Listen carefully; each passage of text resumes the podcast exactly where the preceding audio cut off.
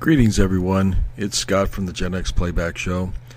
We're now ready to start part two of our discussion on Gen X fashion. And did I mention you look marvelous? I mean, even there was a T V parody on Saturday Night Live with Billy Crystal that commented on the fashions and how people looked, and it's not how you feel, it's how you look. Yeah, it was a big joke, but actually think about when you were uh, growing up in the Gen X era. Chances are, if you followed fashion, you looked very different from year to year, decade to decade.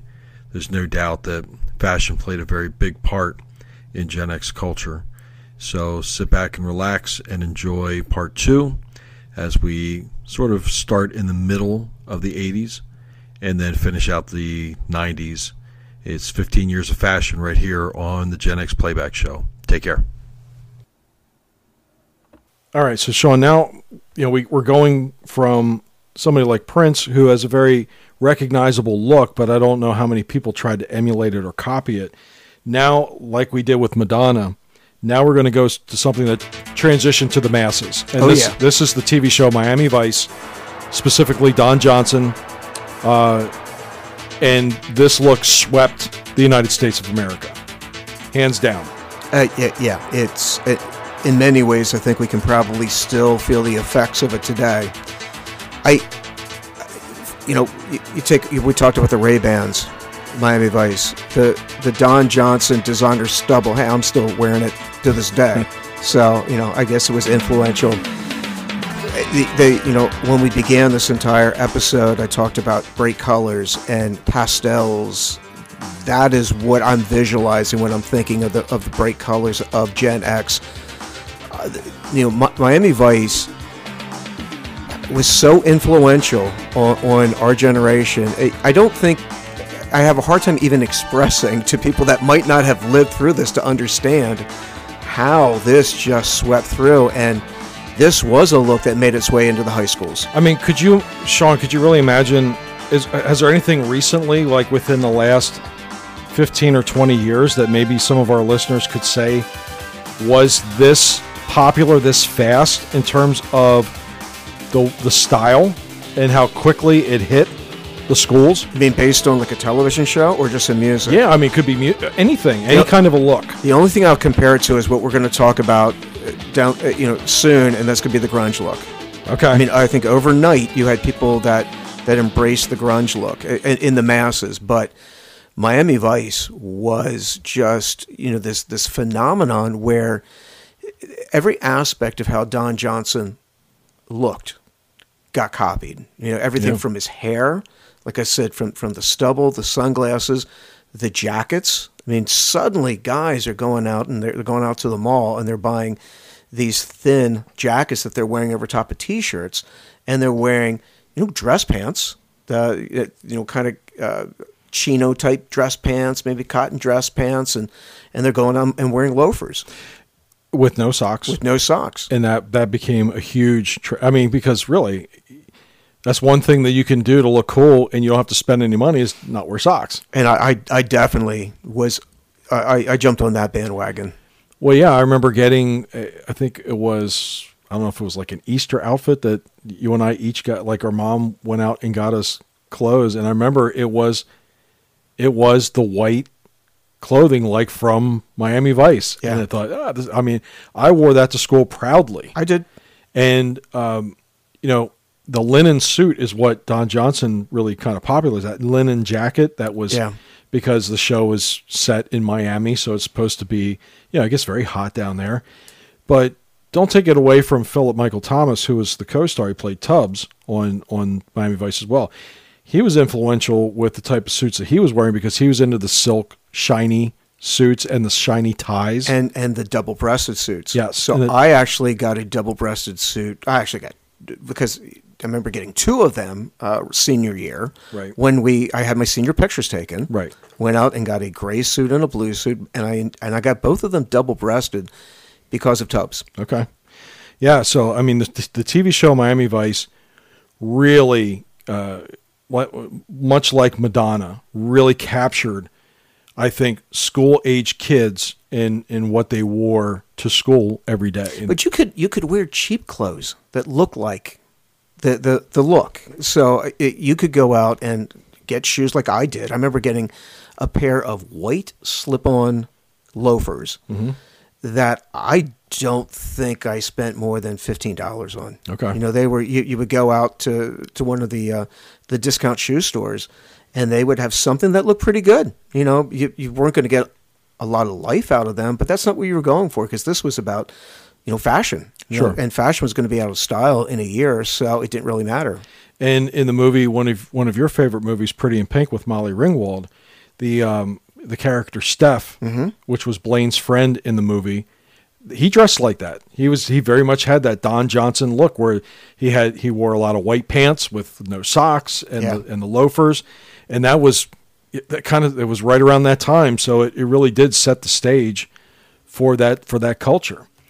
Now, there was another culture that you and I were also into and started to influence us as we sort of phased out of the, you know, we're, we're kind of floating between Bruce Springsteen and Sonny Crockett, but there was also a culture out there that you and I uh, really liked as well.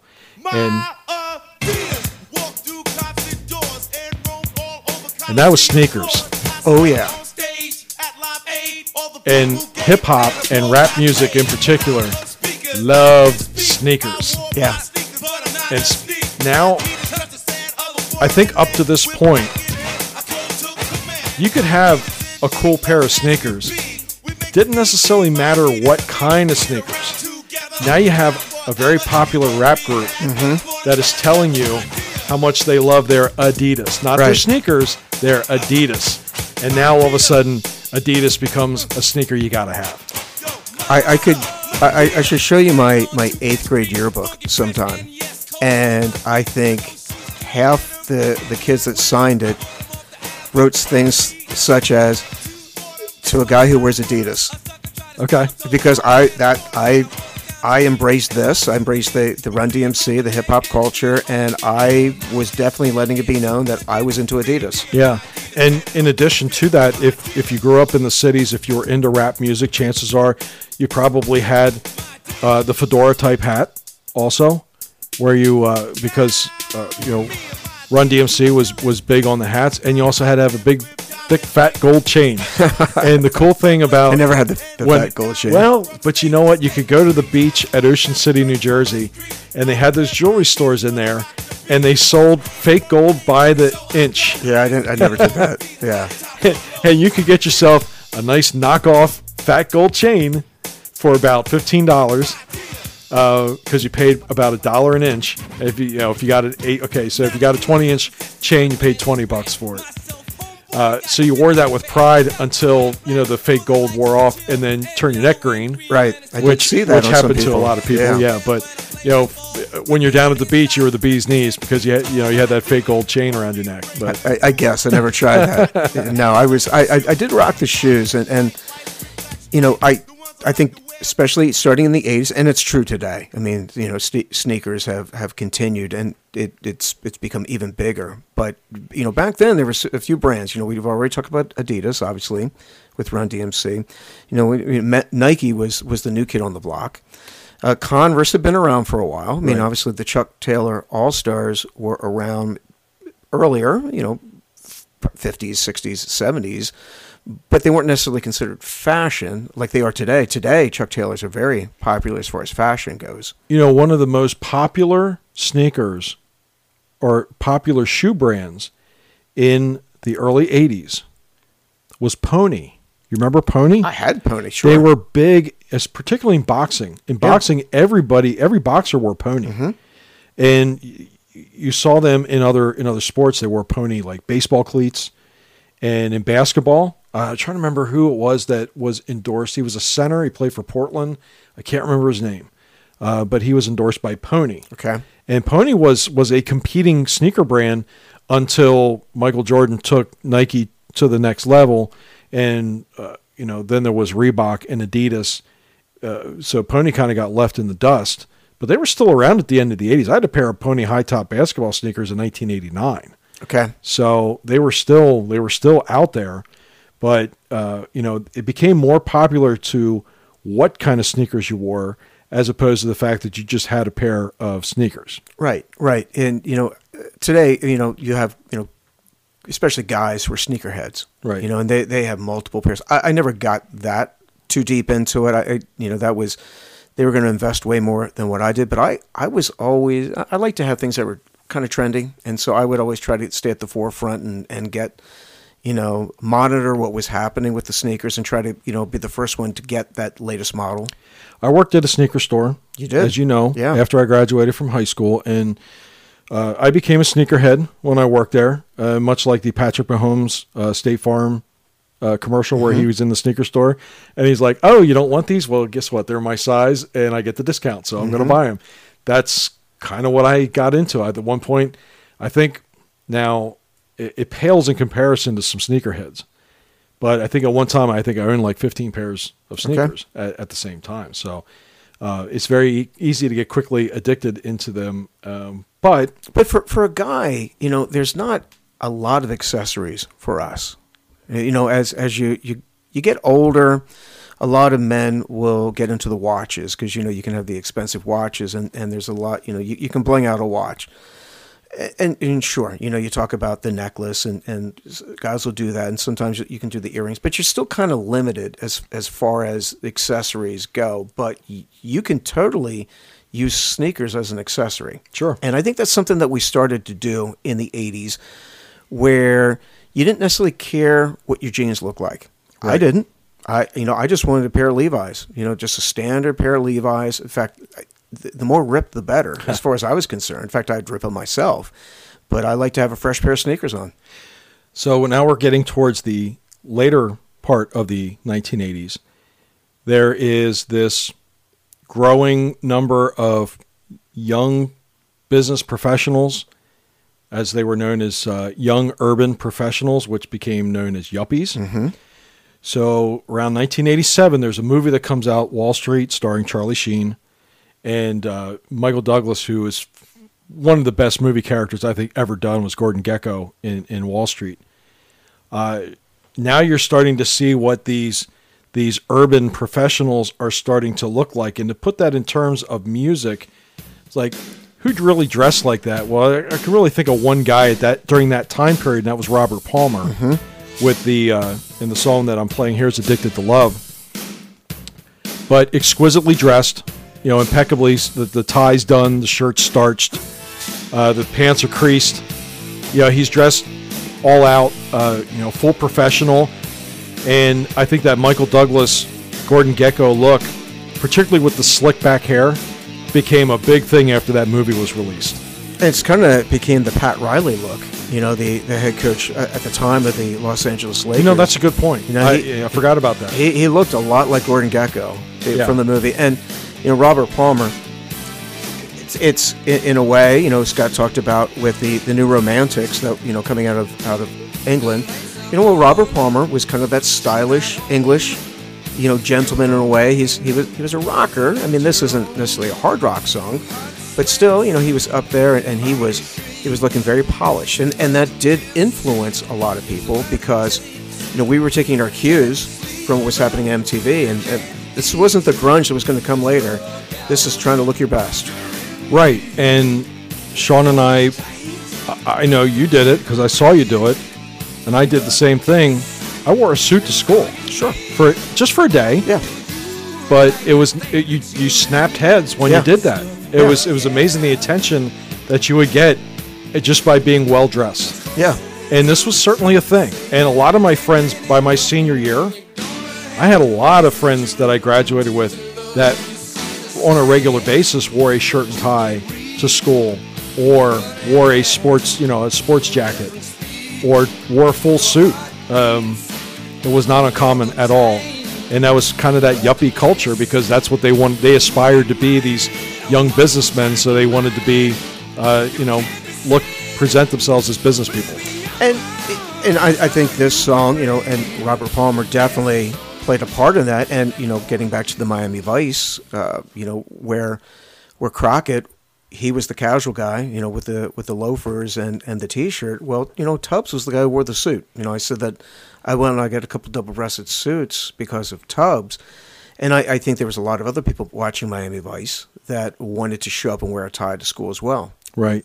So that we're kind of, kind of closing out the nineteen eighties, and there was sort of this, you know, we already talked about rugby shirts. There was kind of this, I guess, this look back, and I think it happens every other generation, where our gen, you know, Gen Xers, we kind of related more to our grandparents more so than we did our parents. And our grandparents went came from that era where you went to the store, you dressed up. You went to the restaurant, you dressed up. It's like you dressed up everywhere that you went. Mm-hmm. So now you're getting into the, the later eighties. And I think our styles kind of reflected that nineteen forties, nineteen fifties era of the style of clothes. Now you have people that are wearing horn-rimmed glasses, and they're wearing more suits, and they're wearing, you know, it's like uh, I just watched a... Uh, the Rick Astley video, She Wants to Dance with Me, and his he's going out on the town with his buddies. Now, granted, the clothes are they're the pants are like super baggy, which was, you know, a fashion trend mm-hmm. at the time, but they're wearing suit and ties as they're going to this nightclub to to go hang out. I think that sort of permeated into the later eighties with um, with these these looks, and it combines with, and I talked about the fitness craze of, you know, the Jane Fonda and the Olivia Newton-John, let's get physical. But towards the end of the eighties, now you're starting to see the gym kind of being brought out there where, you know, Jane Fonda, you were working out in your house. Uh, you know, that was exercise was still kind of a one-on-one type deal. There were two gyms that went national and were enormous in the late eighties. And that was Gold's Gym, right, and Bally's. You remember Bally's? I, I do. Bally's marketed themselves as the thirty-minute workout. And it was a total body workout, which had never been introduced at the time, which goes to show, you know, how far fitness has come over the years. But one of their spokespeople, uh, I'm going to play the song by her.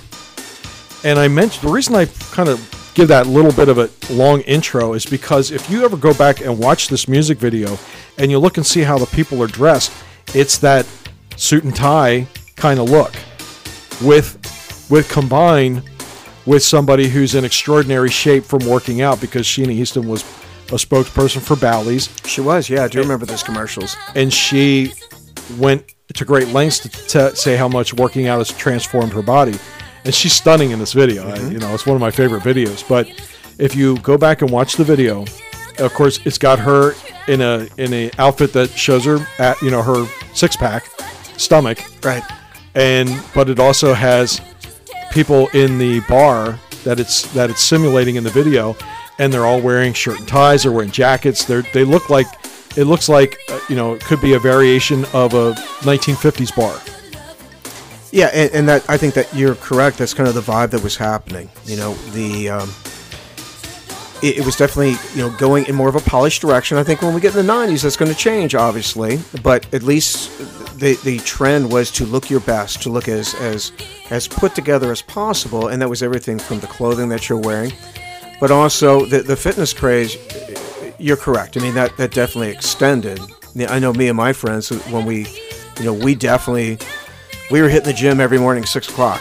One of the first things I did after I graduated was join the fitness club that was right in front of our school. Yeah. Which was Formula Fitness. So give a shout out to Jan, if you're if you're listening, Jan. Longtime owner of Formula Fitness. That's right. Um, so that was one of the first things that me and my friends did was go and join the fitness club so we could, you know, get muscles. Yeah. We, we wanted we wanted to show off we wanted to show off our bodies, just like Sheena's doing in this video.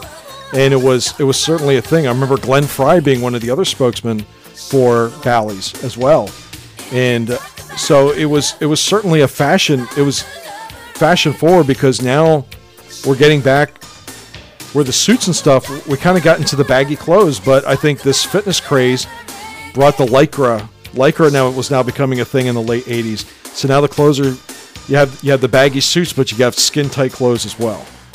Yeah, I, I mean it's.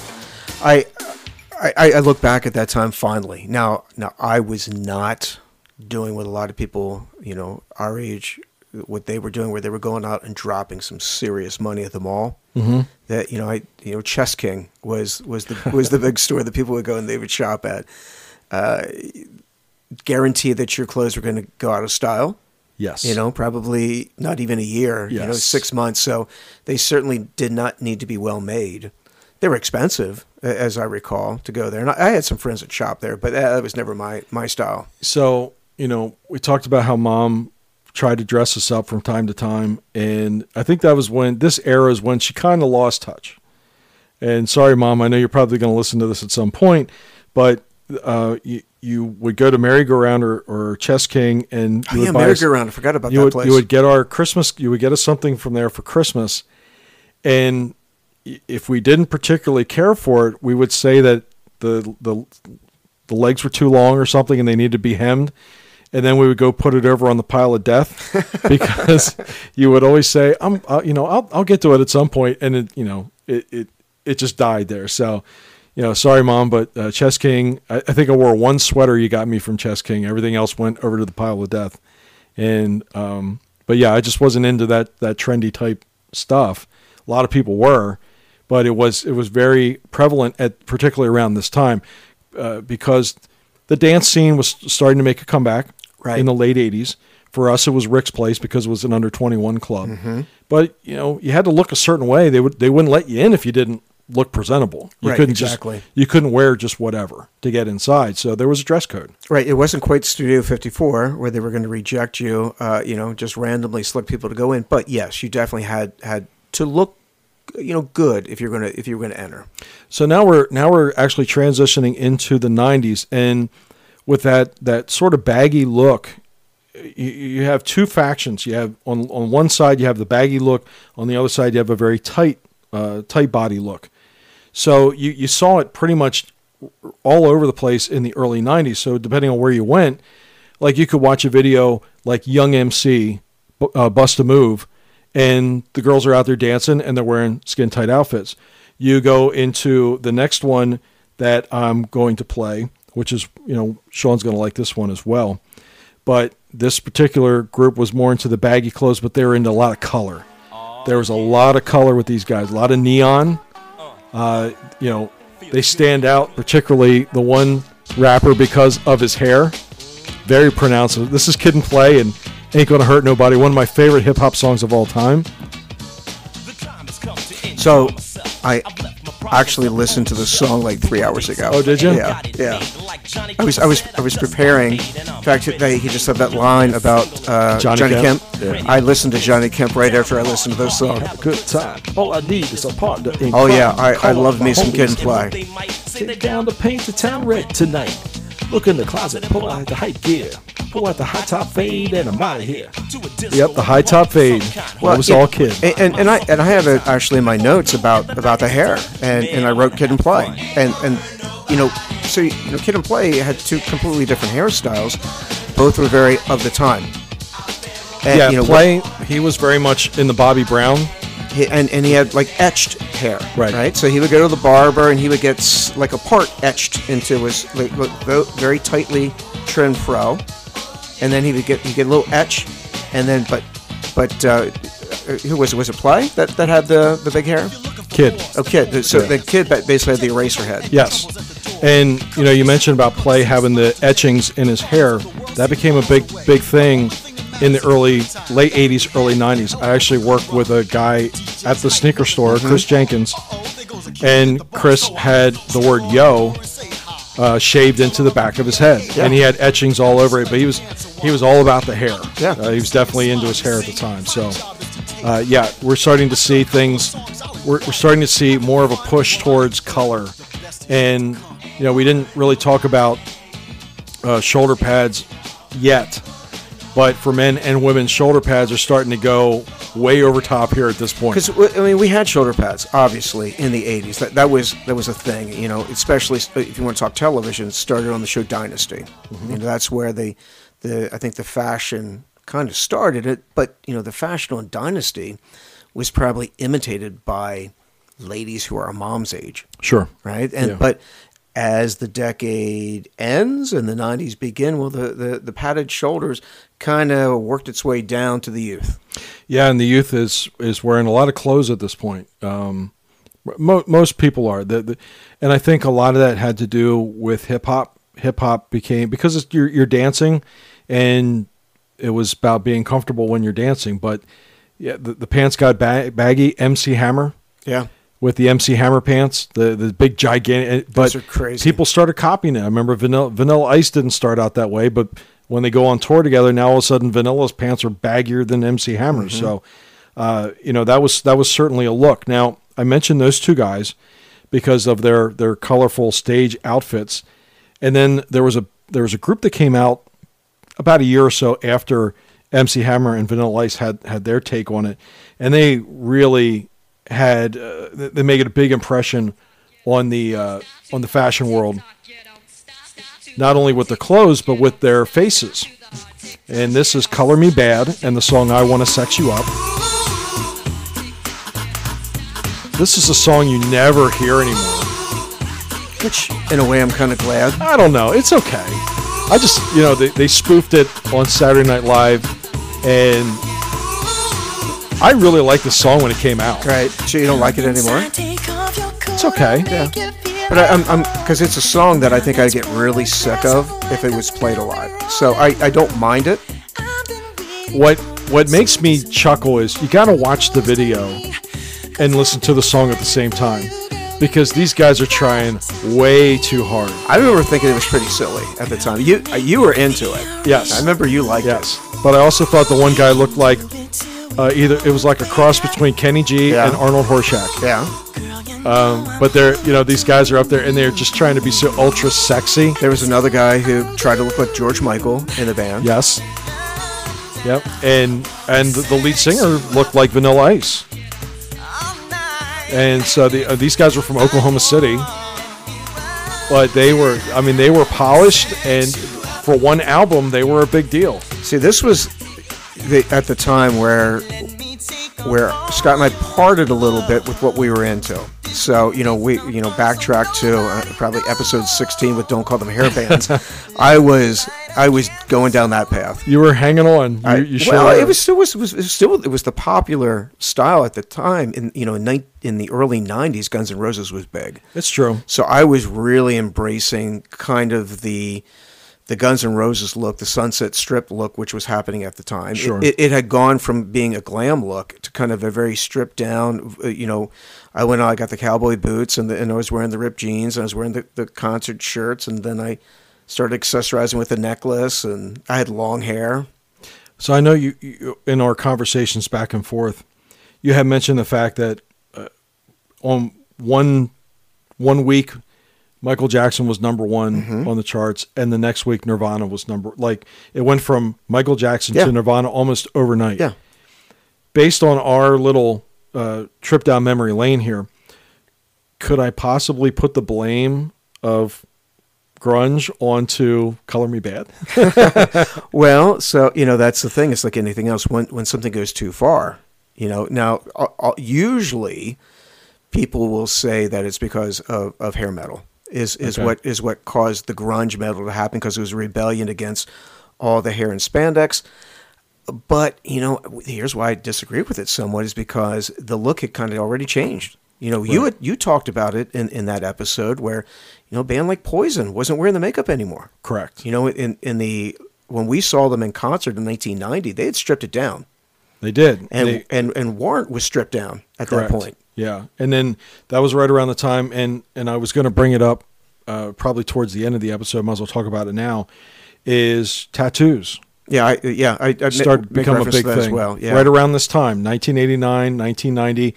You're starting to see it more and more, and that was something that took a while to replicate in around our area.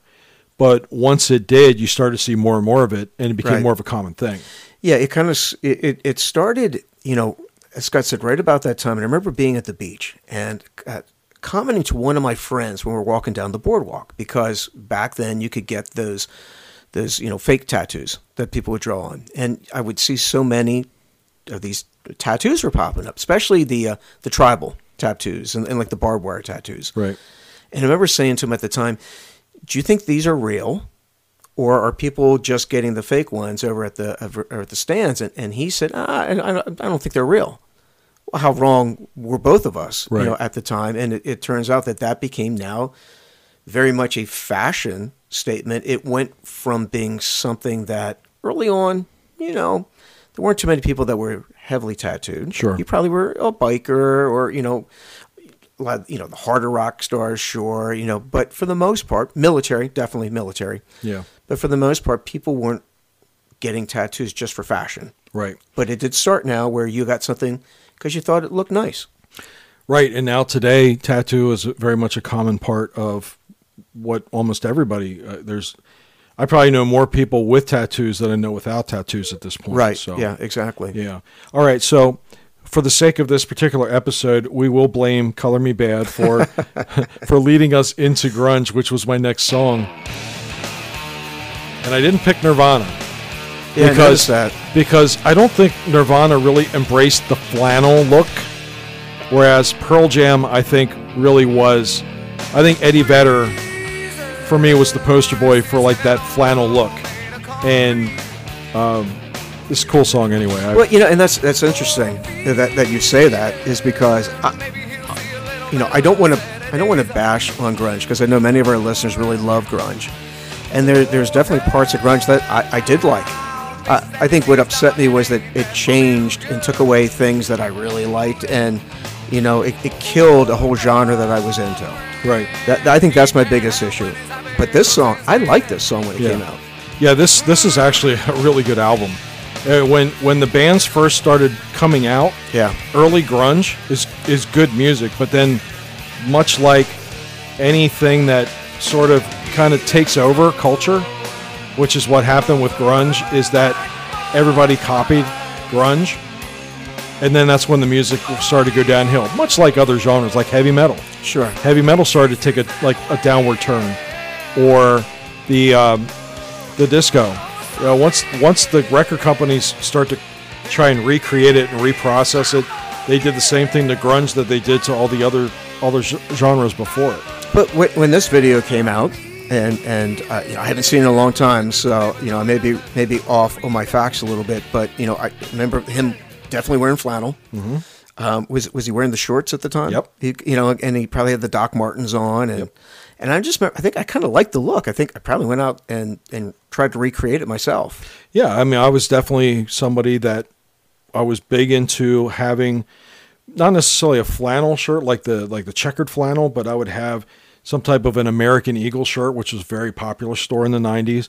And then you would so you would layer it. You would have the T-shirt underneath, and then you would put some type of a of a heavier Uh, shirt over top, like a flannel shirt, or um, you know, any any type of a shirt that was similar to it. Right. Yeah. T-shirt underneath. You weren't showing off that uh, the gym body that you're working on. Well, occasionally, yeah. Depends on how often I was going to the gym at the time. Because that definitely was a look. You know, you, I mean, sometimes you would layer it, but the, there was definitely a thing where you would wear that that flannel and just you know have it you know maybe three or four buttons down. Sure, and uh, of course. When Sean and I would go to the gym together, and the few times that we actually had sleeves on our shirts, we would roll them up. Uh, that was a big thing. And, and we would go to the beach and go to the boardwalk, and yeah. I found myself rolling my sleeves up uh, just to show off the guns because, uh, you know. You, if you're going to put that much work into right. it, you got to show them off. uh, well, so even one good thing that sort of came out of grunge, I think, as a result of grunge, was in... in this is a very specific type look, which is still popular to this day. I don't think it has ever really gone away. See if you can visualize this music video. Well, it's House of Pain. Yeah. To jump around. Remember how these guys were dressed? I remember them being in like the Irish pub, kind of jumping. They're wearing baseball hats, basketball jerseys. Oh, yeah, that's right. They had like Celtics jerseys on. Yeah, sure. Still to this day. And and these guys were really one of the first to have it as an everyday look. And, and that was the thing that was in the nineties. You were seeing jerseys worn out in public more than just maybe at a sporting event. yeah, and, and these were really the first guys that I saw wearing a lot of basketball jerseys. Um, you know, rap really popularized, like, the black hats, Raiders, socks, mm-hmm. uh, you know, the baseball jerseys were, were a big thing. But, I mean, these guys really rocked a sports look that still exists today. Now, starter jackets were big. Right. And I think some of the early rap guys were wearing the starter jackets. Right. And, and as you said, the Raiders look was, was I think, very synonymous with what was N W A, what, what they were doing. Right. Okay. Yeah, so I, I think I think um, more so, which one of my favorite wedding reception songs which ever to play. Yeah, that's a good song. It still gets everybody going, even today. You know, we, we, we talk a lot about the eighties, in particular with, with music, and, and I think we need to do a little more with the nineties because I you know there, I have some ideas just because there's a lot of good stuff yeah, with the nineties, is. Especially I would say um, early hip hop is really good. Mm-hmm. You know, like what you play with Kid and Play, but I totally forgot about um, about that song. And yeah, that's that to this day you do hear it at sporting events, and, and I didn't know like weddings that you're doing is sure that that's a good one too. But no, that's that. Uh, it's amazing how how the hip hop world is so influential with fashion. Yeah, and which kind of takes us now. We're starting to get towards the end of the nineties now. Much like the eighties, the I think we kind of go on sort of an autopilot. I, is there anything that stands out to you in the middle to the late nineties? Uh, there, there's just a couple of things that I have two songs left that I was going to play. And I mean, is there anything that we're that I'm missing that that maybe you want to bring up at this point of of nineties fashions? Because it it's all it seems like from like ninety-five to ninety-eight, ninety-nine, things kind of stayed about the same. All right, so a couple of things that uh, that came to mind. It's it's not that it was new fashion, but it was old fashion that became new. In particular, sideburns, and the, the television show that you said that you know you really like was Beverly Hills nine oh two one oh. Yes, yeah, did I get that right? That's going to be an episode is Guilty Pleasures. All right, yeah, and that to me that was a show that I did not watch, but I did remember the fashion came out that the fact that the characters. What were their names? Like Brandon? And, come on, Brandon and Dylan. Dylan, yeah. Yep. And Kelly. Come on. I literally never watched the show. Donna. All right. I guess. David. There's a David? Yeah, David uh, Silver. Oh, okay. Oh, he's the blonde guy. No, he was the, he was the, the kid. It was Brian Austin Green. Oh, all right. So. There you go. I really didn't know. But anyway, so so there was it was a big deal that sideburns started coming, you know, becoming very popular. Right. And uh, I mean, I, I think I even tried them for a while, not for very long or successfully, but... Um, you know, Scott talked about the baggy pants. You know, platform shoes was something that was big in the seventies. And then there was a period where the Spice Girls kind of yeah. ruled, and they brought platform shoes back again. Okay. And I, I don't know, that was, I, it, once again, something old became new again. And it, it became a little different because now they used it on the bottom of sneakers and, and things like that. You know what? You bring up a good point. The Spice Girls came out very right around the same time, maybe just a hair after the first Austin Powers movie with Mike Myers, mm-hmm. where he plays a character that was in the sixties and, you know, comes back to the nineties. And I think that sort of that sixties culture is particularly being represented in Great Britain and that it looked like it was so much fun. I think that's maybe where it made that started to make that comeback. Could be. Because the Spice Girls look had kind of had a very similar vibe to that movie, I think. And um, yeah, I mean, it, it brought the sixties back into our conscience consciousness that probably hadn't been there before. And you're right. The fashion started to make a little bit of a change after that. Well, the eighties was a throwback to the fifties in a lot of ways. Mm-hmm. You know, and and the nineties for sure had artists that were embracing aspects of the sixties. I think like Lenny Kravitz was somebody that That's a good one. Really embraced the look of the sixties. And I, I really liked uh, you know, what he did with that. So also, you know, with facial hair, you start to see goatees.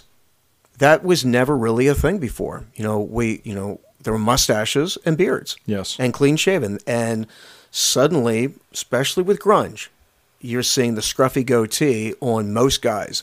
Most of you Gen X guys out there, I guarantee you tried a, a, a scruffy goatee at one point.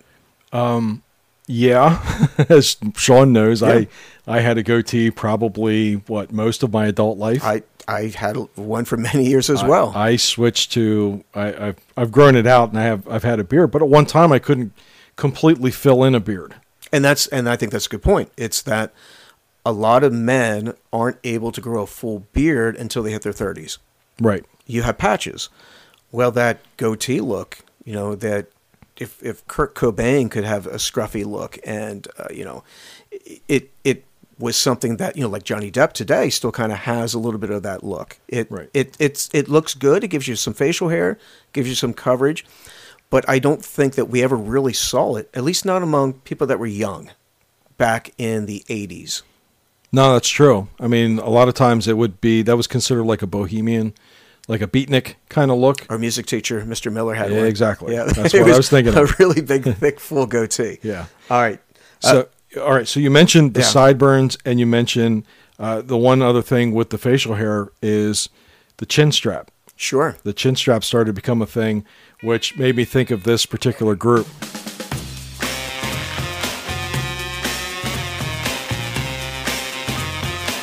This is Smash Mouth. Mm-hmm. From Astro Lounge. Astro Lounge is a phenomenal C D. I remember you were really into this. This was a great, great album.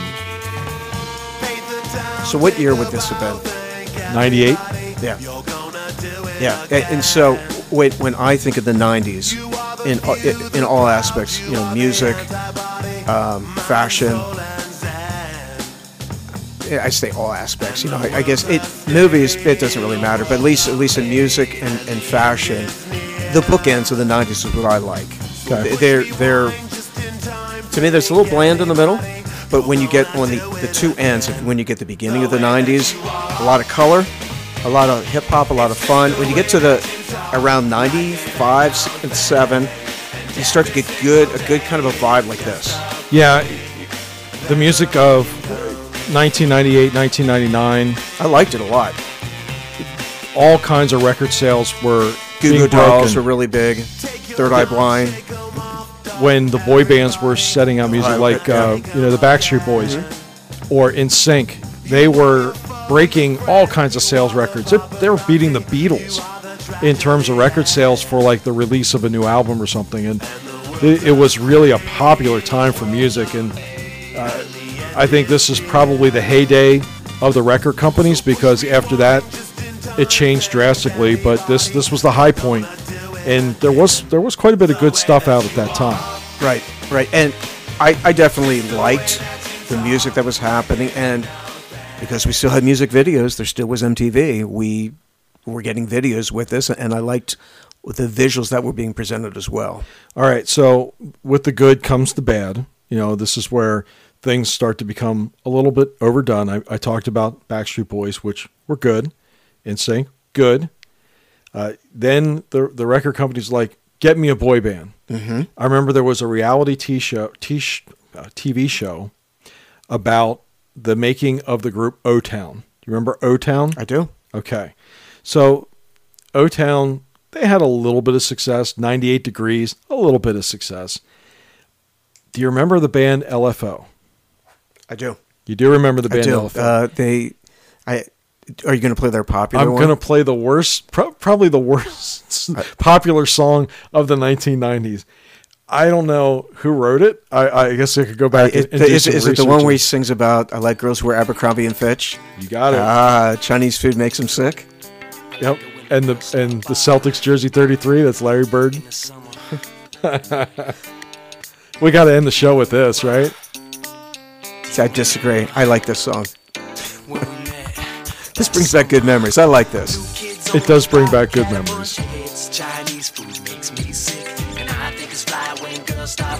See, this to me is the epitome of a of a pop song. Is that it's just a bunch of silliness, and it's it's like it's like a bowl of orange sherbet. It just kind of tastes good. It gives you no nutrition, but it's still it's.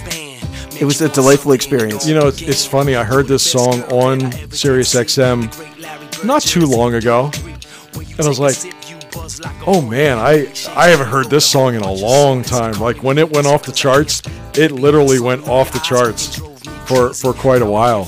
So uh, you want to talk guilty pleasures? I, I still occasionally will go watch this video on YouTube. But I, I think the reason why I picked this song is because it does include so much fashion stuff in it, you know, like so much, so many things that were culturally important at that particular time, like Abercrombie and Fitch. Yeah. If you were a teenager, you wanted to buy your clothes at Abercrombie and Fitch. That, that was a store that you needed to go to. I remember my brother-in-law, Colin, you know, he had to have, I mean, I remember have, having arguments with, with my mother-in-law about Tommy Hilfiger and Timberlands. I remember the two of them went to the Timberland outlet store in Reading and stood in line for three hours just to get inside. Okay, and because Timberlands were, were such a such a big shoe to, or boot that you had to have. Absolutely. And all the kids were wearing, uh, you know, Tommy Hilfiger when he was in high school. I mean, it was like one of those must-haves. Well, and also with Abercrombie and Fitch, you know, part of fashion can be scents. You know, it can be fragrances, and you knew where the Abercrombie and Fitch store was at the mall because they just pumped. I think I think the scent they pumped out was Fierce. Oh, really? Yeah, I think so. And you know, th there was this. You, every, all of you Gen Xers know this. You could smell it in the mall. You knew where that store was. Well, I managed a retail store in the uh, in the mid nineties, and I had a kid that applied for a job to come work for me, and I I managed an Izod clothing store. Izod did not have the status that it did in the in the early eighties. So this kid comes in and, and interviews for the job, and the, one of their on their resume said that they worked at Abercrombie and Fitch out in the mall. And he made it a point to tell me I was one of the kids that stood out at the entrance. Okay, because remember, only the best looking kids could do that. There was it was it was like a casting call. Okay, where they would have these these these teenagers that were these employees that were the best looking ones would stand out there so they would attract people to walk into the store. And when you walked into the store, it wasn't like a big giant opening like most mall stores. You actually walked through like a doorway. Yeah. And it was kind of dark. And then it was. You, and then it was like almost like an event to walk into the store. And this song's really been played for a long time. I guess I like it better than I, I thought. I guess that you do. All right. Um, So what did we miss? Oh, fragrances. I want to talk about yeah. fragrances. Right. So we didn't we didn't talk about fragrance. Now, uh, I don't know what people wore in the seventies. Old Spice. Uh, we were too, Old Spice, mm-hmm. Brut, I sure. think, yeah. was was that. Aqua Velva. Yeah. I think those were all things that our dad had. Jean for the ladies. that's, that's true. That's what Marie on Everybody Loves Raymond, that's what she used to wear. Okay. So. And um, so that was probably the fragrances. It was funny when, when Sean and I were in high school together, every guy that I knew that wore some kind of aftershave or cologne at, at our particular school wore Stetson. At one time. I don't know if Stetson was a big deal anywhere else other than maybe our little pocket area that, that we grew up in, but Stetson cologne was... And I think probably why so many guys wore it is because it was relatively inexpensive. Right. Didn't cost a lot of money.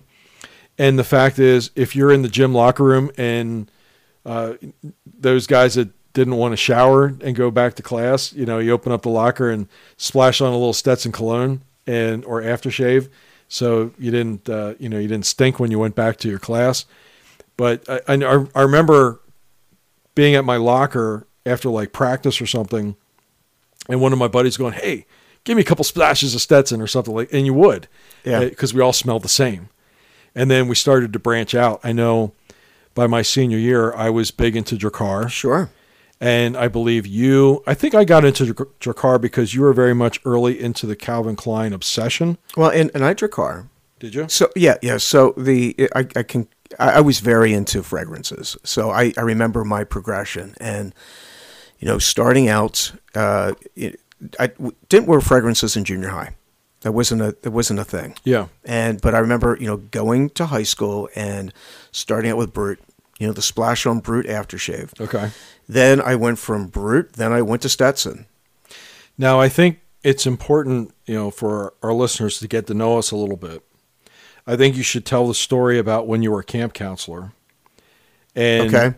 Your story with obsession, yeah, yeah. with your camp counselor, you know, with the kids that were in your in your cabin. Right. All right. So you know, like, like I said, the, the progression, you know, I, I went from, you know, I went from Stetson. I, I think I graduated to Jovan Musk. I, I did, um, I, I think then I went to Drakkar. That, that was, and but then after Drakkar, once again, I always like to smell a little bit different. Right. So the, the idea is, you know, when it became super popular, I would kind of move on. So I was always trying something else. So then I moved on to uh, Calvin Klein's Obsession. And uh, in nineteen ninety, I was a soccer camp counselor. And I remember I was a, it was junior high soccer camp. And, you know, at that point, you know, guys need a little instruction sometimes, you know. Well, they were they were at the age where They they started to like girls, but they had right. no idea how to talk. They had no clue, and they didn't know. Right, they they had no they had no game, but they they kind of like girls, but they still were kind of smelly boys, right? So I basically so what we would do is we would have you know kind of a we, it was a combined soccer camp with field hockey camp. So there was girls there to play field hockey, guys play soccer, and then at dinner everyone would come together, and then we would you know have have a, like a group thing afterwards, and so I remember. They're in the bathroom because I made them shower after we played because, you know, there were some guys early in the week that weren't that didn't want to shower. Yeah, the swimming pool didn't count, guys. Right, exactly. Yeah. So it's like, okay, we're all going to shower, you know, they had, and, and I, I lined them up. I literally lined my campers up, like all twelve of them in a row. And I went down the row and I had and I squirted each of them with a squirt of Obsession and handed each of them a piece of dentine. Yeah, you had like a squirt, uh, a uh, spray, a spray, a spray bottle, a dispenser, and I sprayed each of them.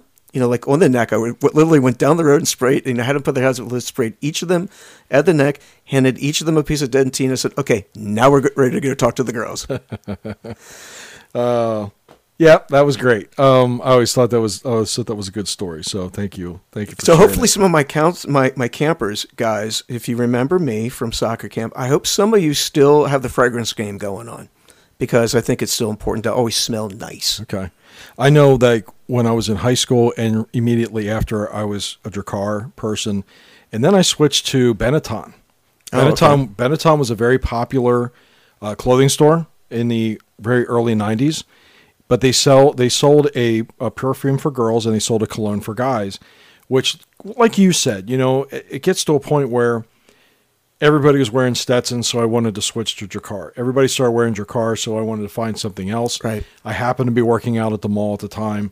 Somebody had said, "Oh yeah, that Benetton cologne's pretty cool." So I, I went over and, and you know bought that. It was much more expensive than the other ones I, but it you know I thought it was a cool change, and I thought it smelled really good. I, I really liked the Benetton cologne. Mm-hmm. So that was that was another scent that um, I had done. Also, Polo was very popular too. Sure. Oh yeah. So those were those were our fragrances. You know, we mentioned a couple of the uh, sneaker brands, and there's a few that we failed to talk about, and I, I want to they they kind of deserve their due because they were very much a Gen X only type shoe. Uh, one of them was. And I got a pair of them because I got them for free when I worked at the sneaker store. Was the Reebok Pump? Oh, you sure? Yeah, yeah, I remember, I remember the Reebok those, yeah. Pump. It was where you uh, would go and for extra cushion, and it was only on the top of the foot. It wasn't on the bottom of the foot. Oh, but, really? So I never had yeah, a pair. So it was a Reebok basketball sneaker, and it had a basketball on the tongue, but it had an inflatable pump, and all you had to do was uh, push the basketball in, and it would inflate the tongue of the sneaker to give you more comfort. It was completely, actually, what we did for fun the one time was we wanted to see how many pumps it would take before it would explode. Yeah. It was about twenty-five, okay, give or take. So we, we did that. How many that. licks does it take to it, get to yeah, the zero? There you go. Yeah. Um, Reebok Pump was one. Puma, which has now made a big comeback uh, in, in, in sneakers. I but, just saw someone wearing Pumas today. Uh, but the other one that did not survive Gen X was L A Gear. You remember L A Gear sneakers? Yeah, because weren't they involved in the gang wars? L A Gear, well, no, but there were there were two there were two uh, sneakers out there that were not. L A Gear was considered a junk shoe, you know, and and that's that was just the plain truth. I worked in a sneaker store. We did not recommend anybody right. buy L A Gear. It was strictly a trendy. Well, they were a fashion sneaker, right? The other one was B K, British Knights. That's the one that was involved that in the was, gang. That was the That's gang That's the one. one, yeah. And that actually had two in, uh, two spokespeople that were pretty well known at the time. M C Hammer, uh, promoted B Ks, and so did um, Derek Coleman, the former seventy-sixer, former Syracuse Orangeman and uh, N B A basketball player. He was probably, I think, the only spokesperson for B K because okay. it didn't last that much longer. So those those were those were two shoe brands that didn't survive the nineties, but they had they had their moment in the sun. They were popular for for a brief minute. Yeah, I never had either of those. All right, so a couple other things that we want to mention that I don't think we mentioned before. And we talked about the jeans. We mentioned bell bottoms, cutoffs, Daisy Dukes, jean jackets, baggy jeans, ripped jeans, but we didn't talk about rolling your jeans. That was definitely a fashion trend as mm-hmm. well, where you would bring the cuffs together and roll them up. Uh, jockeys, Jim Palmer, jockey underwear. Mm-hmm. That became really popular in, in the eighties, and you had this athlete, Jim Palmer, Hall of Fame pitcher, mm-hmm. probably better known to women that are in the Gen X era for the jockey ads of him posing in his underwear. Right. Uh, but jockey underwear became absolutely huge during the Gen X era, even though they were, had, were an underwear company that had been around for a number of years. They really hit it, probably hit it big in the late seventies, early eighties with the bikini type underwear for, for men to wear. And, you know, with underwear, I, that, you know, back in the, back in the eighties, I mean, for the most part, we were just wearing briefs, but I, things changed and the boxers became a bigger thing for, for Gen Xers as the nineties, you know, began. I mean, wasn't one of the popular T V commercials, the Fruit of the Loom underwear guys? And those were the tighty whities. Yeah. So that was that was what everybody wore. You know, for guys, they wore, you know, there were some some guys that wore the bikini underwear, but it really became popular in the nineteen eighties with, uh, you know, with, with jockey. And especially Mark Wahlberg, you know, because he was known for, was it Calvin Klein? Was that yes, his ad? It was Calvin and, Klein. You know, and I think he was one of the first people to ever kind of come out, wear like the boxer briefs. Mm-hmm. So that was that was definitely something that I don't think as a guy prior to the nineties you even thought about your underwear. Right. Um, so we talked about a couple of different brands. We already mentioned Abercrombie and Fitch, Tommy Hilfiger, Members Only, Bugle Boy was I, a huge I, I have that on my list. Brand. Yeah. Um, we mentioned Polo, Izod. You mentioned Levi's. Mm-hmm. Here's one that really became huge in the nineties was Umbros. Umbro soccer shorts and, and Umbro sportswear. The soccer short, when Sean and I first started playing, you know, high school soccer, the shorts were short. And it wasn't until Umbro came out with this longer version. By, by my senior year, everybody had soccer shorts that came down to the knee, whereas before they would come down mid-thigh. And that was a trend that started in the late eighties, and a lot of that is attribute, attributed to the longer soccer shorts. We started started to see international players wearing these longer cut shorts, and then it became a thing. And uh, by the end of the by the late eighties, if if you played the sport soccer and you were in the United States, you probably had a pair of Umbros. Which in in my case, we had I had many pairs of Umbros. That was. That was a must-have to wear. And it wasn't just soccer where the shorts started to get longer, basketball. You know, and to me, the, the trendsetters were the the Fab Five of Michigan, you know, led by Chris Webber, where they all came out with the uh, with the longer shorts. And I think it's pretty much a stay to this day. If anything, they, they've gotten longer. Sure. But it wasn't just athletic wear. You started to see your regular shorts that you would wear in the summertime. They started to get longer. They started to go from mid-thigh to down to the knee. And the other thing that I wanted, you know, we talked about some accessories. Um, Amy wanted me to mention plastic bracelets for, for girls. Okay. And banana clips. I said, what's a banana clip? Banana clips or butterfly clips? Yeah. And because I remember said, the butterfly clips. Okay. Like in the, for the, in the hair? Yeah. Yeah. And she's like, uh, if you're, if you're a teenage girl in the eighties, you had a banana clip. Okay. You just did. If you had longer hair, um, I know one of the things that we talked about, we had joked about, and she mentioned the spray Sunin. Oh, I remember that. Yeah. Okay. So when she was in, in middle school, she got the idea with her because she wanted to have blonde hair. So she bought the Sunin, sprayed it on her hair, and it turned her hair bright orange. Okay. Didn't have the blonde effect like she had hoped for it to do. Because wasn't that the idea? You sprayed it in your hair, then you went out into the sun, and the sun naturally bleached it. Yeah, it turned it, it turned it blonde. Yeah, yeah. It turned her hair bright orange. Um, the other the other two accessories I think are important to note to note are technology, because the technology became an accessory to fashion. And I'm talking about the boombox, also known as a ghetto blaster. Okay. All right. We saw people all over the place from all walks of life, all around wherever we traveled, whether it was vacation, around home, everywhere.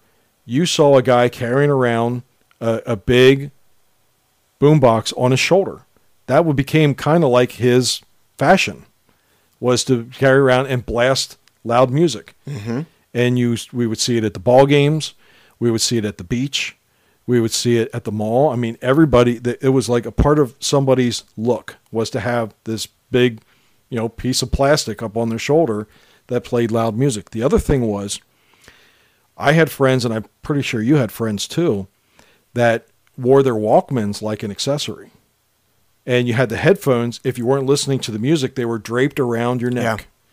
Yeah. And I had, we had a lot of friends that would walk around. The Walkman would be in their pocket, but then they would have the headphones. Mm-hmm. And then whenever, you know, they would sit there, and at any moment they could flip the headphones on and listen, listen to their cassette tape or right. whatever. Right. I mean, I think that's important to know, because that was pretty, especially in the early nineteen eighties. Mm-hmm. I knew a lot of people that, that walked around like that.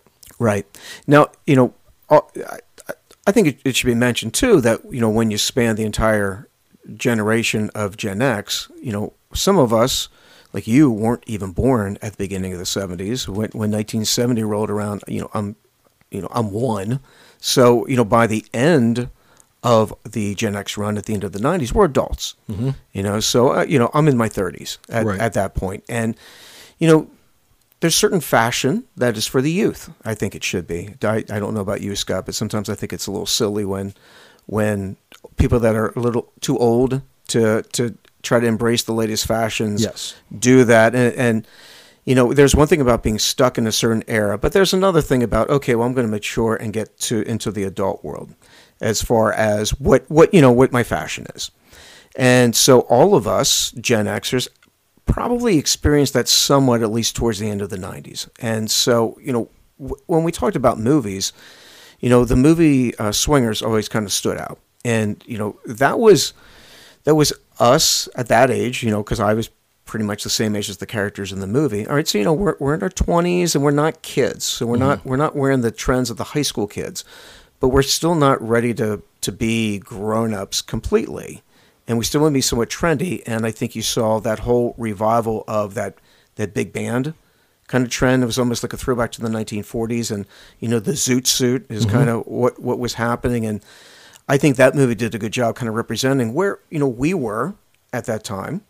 And also along those lines, for us, I think for the first time, khakis kind of became a fashion statement. Sure. Because it was something that you could wear to the office, right? But you could also wear out and about. You could, you could go to the grocery store, but you could also probably wear it out. Uh, you would go to dinner, go to the movies, and you know the uh, you know whether it was Gap or whether it was Bugle Boy or Dockers. It, you know we are now kind of getting out of like acid wash wash jeans, which we didn't talk about, right? But we're now kind of dressing like adults, right? Um, you know, we mentioned all different types of hairstyles.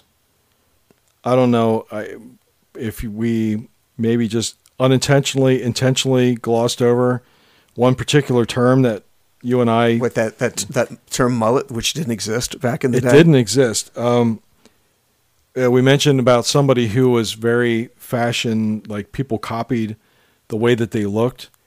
And I'm pointing out one particular individual, and that was Wayne Gretzky. Okay.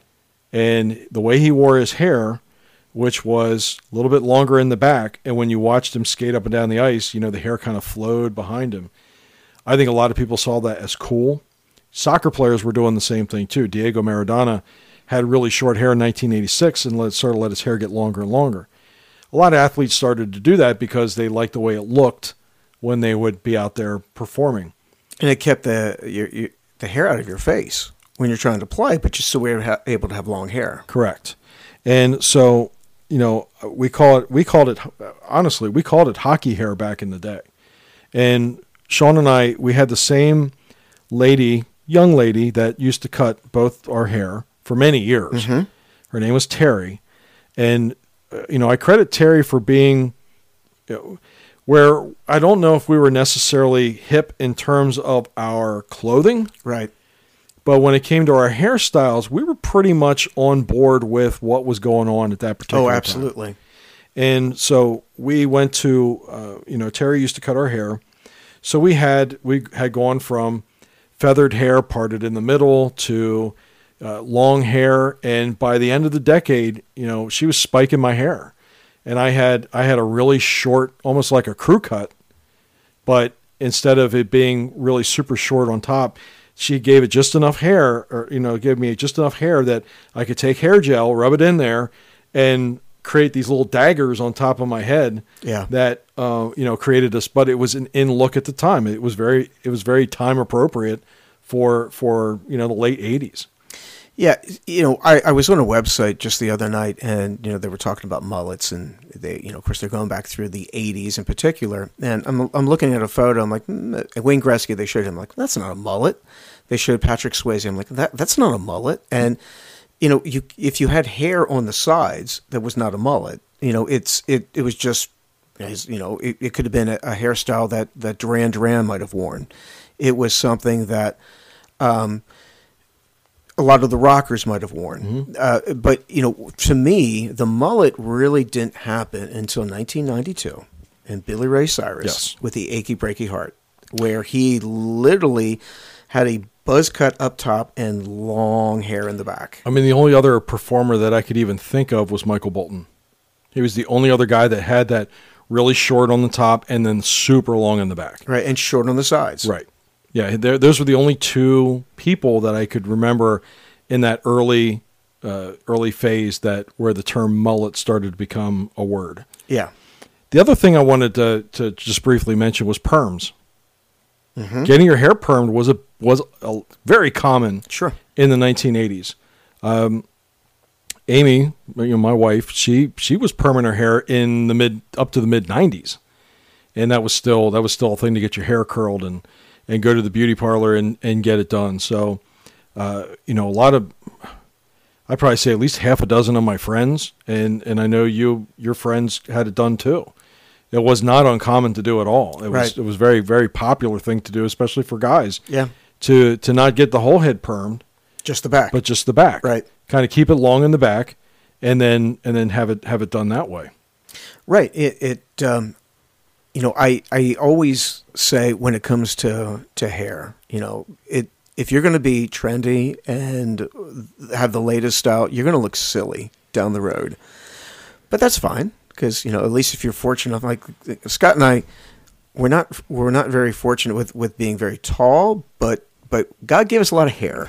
Yes, that's so true. The beautiful thing with that is, I mean, I've had many different hairstyles, sure, over the years, and yeah, as a, have you. And the nice thing is, it's always grown back. You know? Yeah, and you know, even in our fifties, it's still something that still grows back, and and so it, that's that's nice. That's not always the case, but it's I've always been of the opinion when you're young and you have hair, enjoy it and have fun with it. Yeah, absolutely. Because, you, you know, uh, for, for a lot of our friends, that was it, you know, because shortly after a lot of guys that we graduated with started losing their hair in their early twenties. And so just the fact that, you know, we were able to experience different hairstyles for us is, is, is a good thing. I, I look back with great fondness. You know, the, I show the, show the kids pictures of like my sophomore year in high school when I literally, because we went to a, a private school, I had to get my hair cut. They told me my hair was too long, mm-hmm, and I was forced to get my hair cut. So the kids laugh at that picture because my hair's parted down the middle, and and uh, you know they, they get a big kick out of it. But you know what? That was a fun time for me. Uh, you know, I remember the, watching a, a video of of during one of our soccer games, and I ran, it just catches me because I was the goalkeeper and some, one of, one of my teammates scored a goal and I go running up there to like give him, you know, slap hands with him, you know, congratulate him. And I'm, and I, what I, what did I notice? I noticed the hair flowing in the back as I'm running up to. Mm-hmm. I'm like, oh yeah, that's pretty cool. That's right. And so it, it for me, it brings back good memories. I, I have no regrets about about my chosen hairstyles because they were very time appropriate. Like I said. So if you can think of, of pretty much any silly hairstyle that happened, I probably tried a variation of it at some point, and that, that's fine. It's, you know, I I didn't fr- I never frosted the tips uh, of my of my hair. I never, you know, basically at the nineties, I was starting to get. become a, an adult, and I so that's that's I, I I didn't really embrace a lot of the nineties hair trends from mid nineties. Then I, I I you know pretty much stopped at that point. But yeah, from from nineteen eighty probably through nineteen ninety-two, I, I was embracing most hairstyles. And, and as Scott said, we had the, a, a a a hairstylist, Terry, who would uh, who was more than happy. In fact, I think she really enjoyed uh, experimenting and doing crazy things. Yeah. Yeah, because I, I know we were quite young when she started there because she wasn't that much older than us. She was fresh out of uh, cosmetology school, probably. Yeah. And so, you know, we all kind of grew up together. In, yeah. You know, in a, and in so she knew what we, when if we would reference a video, right? She knew what we were talking about. If I said I wanted to look, I want to look like Simon Le Bon and how he looks in View to a Kill, she would know what I was talking about. And and Terry was pretty. Yeah, Terry was very. If think of the first Crocodile Dundee movie, um, the Sue, who plays the love interest to Paul Hogan, uh, that's what she could have passed for a double. That's that's who she looked like. So um, that was our hairdresser, Terry. Yeah, so. Shout out to Terry. You did a great job. Gave us a lot of great memories. Yep. Anything else? Can you think of? Uh. You know, no, the, the, but well, I shouldn't say that. There, there's a couple other things just to add because I know you know people are probably clamoring for some of the things that, that they remember, and uh, you know, I think that when you when you look at television shows and what you know where fashion started, for me, the nineties was all about Saved by the Bell. Okay, you know that's where a lot of the of the younger fashion trends were happening. I, I think the show was late eighties through the, the early to mid nineties. You know, if you wanted to see A C Slater with a mullet in the eighties, you know, well, what, what we didn't call it a mullet, but yeah, you know, with what people would call that today, he had it. But then, of course, then the hairstyles change, and you know, the the just the colors and the prints, uh, obviously, like Full House, you would see that sort sure. of thing. Uncle yeah. Jesse was very much. Uh, John Stamos was was on top of his game with the fashion sense, and uh, you know, it it's for me, you know, some of the wacky things with the with the shorts, like the the jorts. I, I always got a big kick out of those. And then there was something I always forgot what they were called, and I looked it up. Do you remember Jenco jeans? I remember the name Jenco jeans. So those were those were like there was like jeans that were bell bottoms on steroids. The big poofy balloon steroids that if you dropped somebody from a building, they would have floated down to the bottom. and and occasionally you'll see some people spoof them in movies, and, and I, I never knew what they were called. Okay. So anyways, I wanted to throw that out just because uh, I looked it up. Okay. But uh, other than that, I think we covered things that at least you and I experienced. Sure. Um, I mean, I'm sure there's other people that, you know, are going to remember, you know, like like bucket hats. And I mean, I, I had a bucket hat, and but, you know, so... You know, things like that, and I know the the belly shirts are really big in the nineties for the girls. And well, it's just coming to mind. You had mentioned it in our um, "Don't Call Them Hair Bands" episode of when you went to see the Scorpions. You mentioned that you wore a painter's hat. Yeah, painter's hats were a thing. They were for, for a period of time too. Yeah. Right. So yeah. I had my, as I had mentioned back then, I had my painter's hat and my jean jacket on. That's right. So I was very nineteen eighty-eight, which now, is I'm what sure it was. You probably had a pair of Nikes on too. At that particular time. Uh, you know, because I, I was out or there. Maybe Adidas Sambas. Uh, that that's that's what I was wearing. I was wearing Adidas Sambas because, okay. you know, those were the uh, the soccer, indoor soccer shoes of choice. Okay. All right. So that's going to wrap it up for uh, Gen X fashion. We covered pretty much the whole deck, you know, all three decades. So hopefully we didn't miss anything. I'm sure there probably is a couple of things that we missed, but um, I thought we it was pretty fun that we were able to go back and cover so many topics here in a, in a two-parter. Right, right, and uh, it you know just another another way for to to kind of go back and, and remember fashion. And all of you out there listening, you know you, you wore things that were silly. Sure, you you you know you embraced some of the silly fashions. But tell me, those aren't some of your favorite pictures. If you if you ever go back and pull out the picture albums or whatever, and you see the way that you looked Tell me you don't go back and say, eh, you know, I, could, I wish I looked like that again, you know? Right. Uh, whether it was the physique or whether it was the hair or whether it was the complexion, it could be any number of things, but, uh, you know, I'm sure there were, there are definitely pictures out there that you look back with pride on. Right. I'm, you know, there's probably some high school picture with me wearing a skinny leather tie or, you know, something silly like that. But, hey, it was fun. And I think fashion is something that is always kind of fun to embrace. Absolutely. So anyway, so that brings us to the end of this episode, episode number twenty-two. So, you know, as as we do, we go to the odd-numbered episodes, and the, those are Scott's. So, Scott, what do you have planned for uh, next week? Well, um, this is going to be somewhat of a tribute to you. Oh, wow. Okay. And so one of the things that, one of my favorite, whenever I would D J a birthday party, one of the things that I got so much joy out of, and people really seemed to like it, was... Uh, and I did this for Amy's fiftieth last summer, is I went back and I pulled the Billboard number one song every year that they were alive. Okay. And I would go year by year by year. So in tribute to you, you just recently had a birthday. I did. In, in the middle of March. So we're going to go back to March nineteenth. Okay. Starting in nineteen seventy. And we're going to go through all the way through to nineteen ninety-nine. And the reason why I did that is there's very few clunkers in there. That's a, I, I could not believe how good and solid your list of number okay. ones are. So I think, you know, I, I know typically when we do music, I try to surprise Sean and, and give him, uh, you know, this way at least he has plenty of time right. that he can go back and, and look at some of these that, that these number one songs, which, you know, we'll comment on the artists and, and the songs themselves, but maybe it's something, uh, if you're listening to this podcast, think about what your birth date is, and all you have to do is go to billboard dot com, and you can go into their archives, and you can actually look up and see what the number one song was in the United States on the day of your birthday. So we're going to start March nineteenth, nineteen seventy, mm-hmm. and we'll go all the way through to March nineteenth, nineteen ninety-nine, and we'll just do a little music retrospective on all the number one songs uh, on your birthday. Wow, I feel so honored. That's uh, all right. That's good. I, and I'm not going to lie. I'm going to look up to see what, of course you what it was. So, but yeah, good. All right, good. Yeah. So once again, uh, you know, we want to thank everybody for listening to the Gen X Playback Show.